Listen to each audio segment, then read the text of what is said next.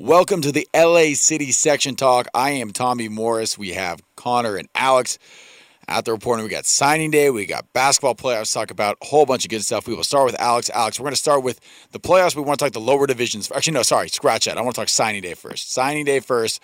What did we see on Wednesday? Well, Connor and I actually were at a signing day ceremony, which was super, super cool. We got invited to Reseda High School got a good relationship with the coach and the athletic director, and their big defensive end, Alonzo Hall, committed to Wyoming over Fresno State and Arizona State. This is a really cool experience to see, and of course, the Southern section's got a ton of top recruits. But in the LA City section, they're kind of more fewer and far between. Narbonne's obviously the big dog. You got a bunch of their good players going off to schools. But when you talk about some of the smaller schools in the valley, especially, just not too many athletes making that jump, going to the next level. So for us to be able to go and, and talk to Alonzo, talk to head coach Andrew Arriola and just kind of get a feel for what it means to that program to take a kid. And I did a building character on him a couple of months ago. This kid's story is incredible. He moved here from Philadelphia, lost his mom, came here with no place to stay, grinded, learned how to play defensive end. This kid is just kind of a mess on the football field. He's 6'6", 230 or whatever. He's humongous. Turns into a Division One college prospect, and now he's off to Wyoming. So that was super cool for us. Just kind of get a feel for it and really happy for Alonzo. Yeah, and uh, kind of a unique choice there. I don't know many kids who'd pick a Mountain West school over a Pac-12 school. Was there any thought process behind that, or was it just kind of he felt more comfortable there? Yeah, he took a big official to Arizona State. He actually got off the plane after coming back from Tempe and committed. Texted the coach and said, "Coach, Arizona State's the place for me. That's where I want to be for the next four years." But as you know, things go. High school kids get a little cold feet. They start rethinking some things, and I guess he just went back and revisited some of the other schools that were offering him. And the kicker here with Alonzo his guardian while he's been at Reseda High School is this woman named Lori Johnson. And Lori Johnson had a boy named Jelani Ellison. He went to Wyoming. Kind of had a similar story. Lori takes in Alonzo, offers him a bed, a place to stay. I don't know if there was any feelings of, of debt, indebtedness to go to Wyoming, but I think the opportunity to play with Jelani, which ended up kind of being a half brother situation, that was just a good situation for him. So I think that kind of played into it. But also, he gets a chance to go play right away. As you know, Arizona State's really cleaning up down here in SoCal. Wyoming, not quite as much, so he's got an opportunity to start right away. Yeah, it's an awesome, awesome story, and I'm happy for both those kids up there in Wyoming. But it is basketball season, so we got to talk a little bit of playoffs. So I'll let you sure. take over the lower divisions. What, what can we see out of that?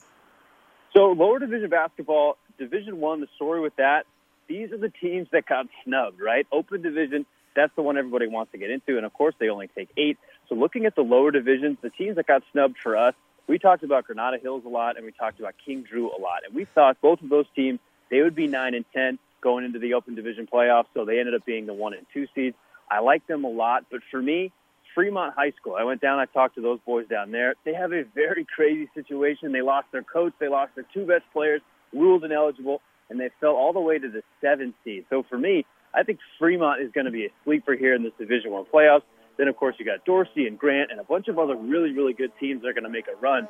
But this weekend, the game to watch for me, Dorsey Grant. That's your 9-8. That's your classic close game. Probably going to be a shootout. I don't think both these teams are really great defensively, but they got a couple of really good players. Chase Polynice. The kid averaged a double-double. He had 13 points and 15 boards a game. And then for Dorsey, they got a really good sophomore guard named Reese Dixon. I've been really high on him. I think he's an X factor, so that's a big game to watch. All right. Thank you so much, Alex. Enjoy the basketball. Good job with the signing day coverage. Always a pleasure.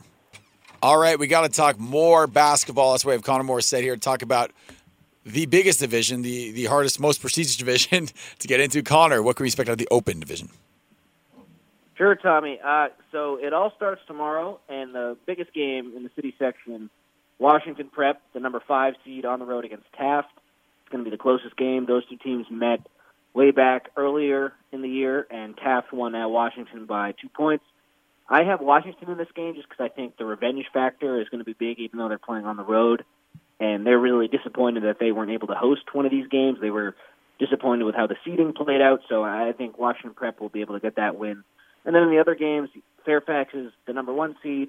They're going to host a really talented Narbonne team, but Fairfax, they've been so good all year that they'll win. And then Westchester hosts El Camino Real, who's good, but Fairfax and Westchester are kind of the two premier teams in a section, so we expect them to win. And then uh, the Washington and Taft game, as I mentioned. Finally, Birmingham, the three seed, they will host Gardena, and uh, they should take care of business as well.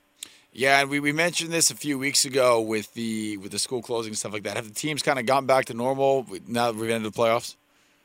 I think now with uh, a couple weeks under their belt after the strike, teams are pretty much back to normal. So that's been good to see.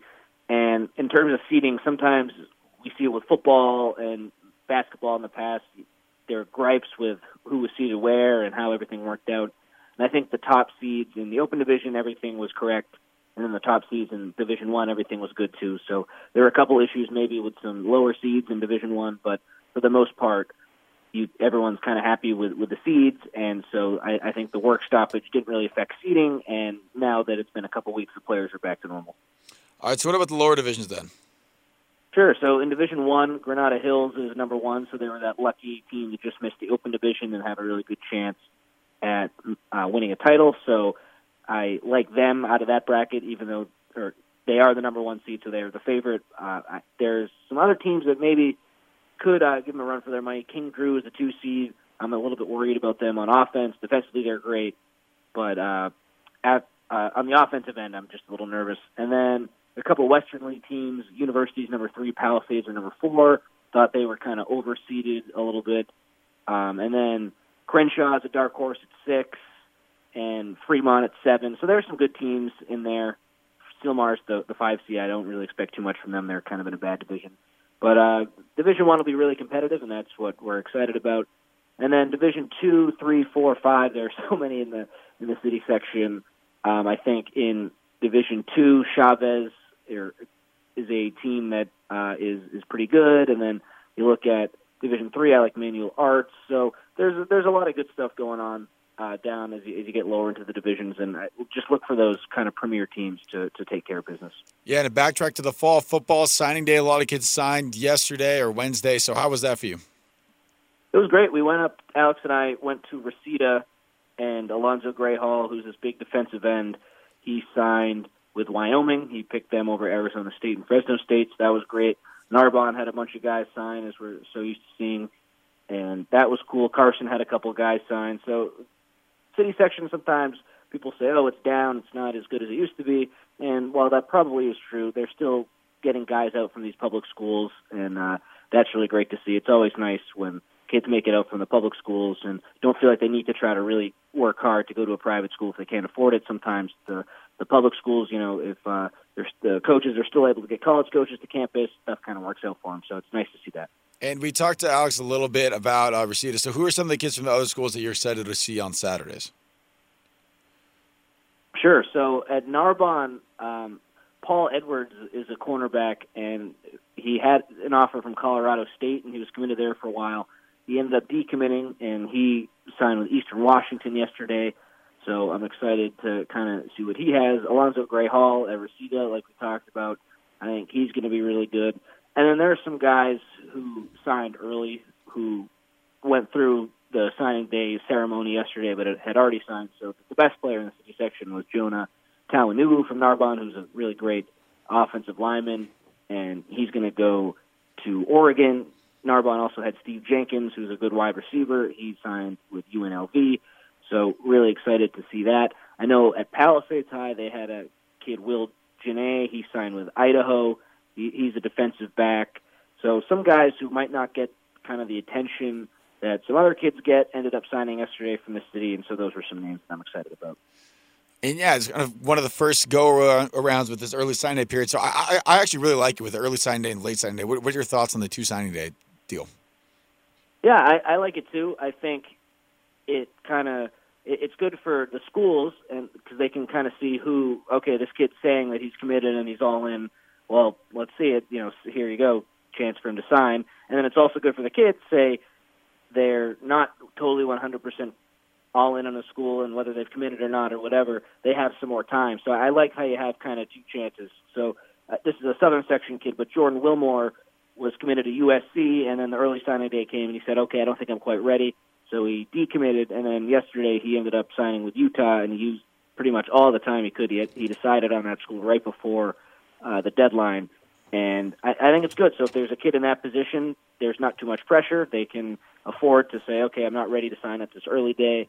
And then if a kid is ready and they want to just kind of get it out of the way, they, they have that opportunity as well. So I agree with you. I think it's a good idea. All right. Thank you, Connor. Thank you so much, Alex, as well. That was our LA City section talk. We'll see you next week.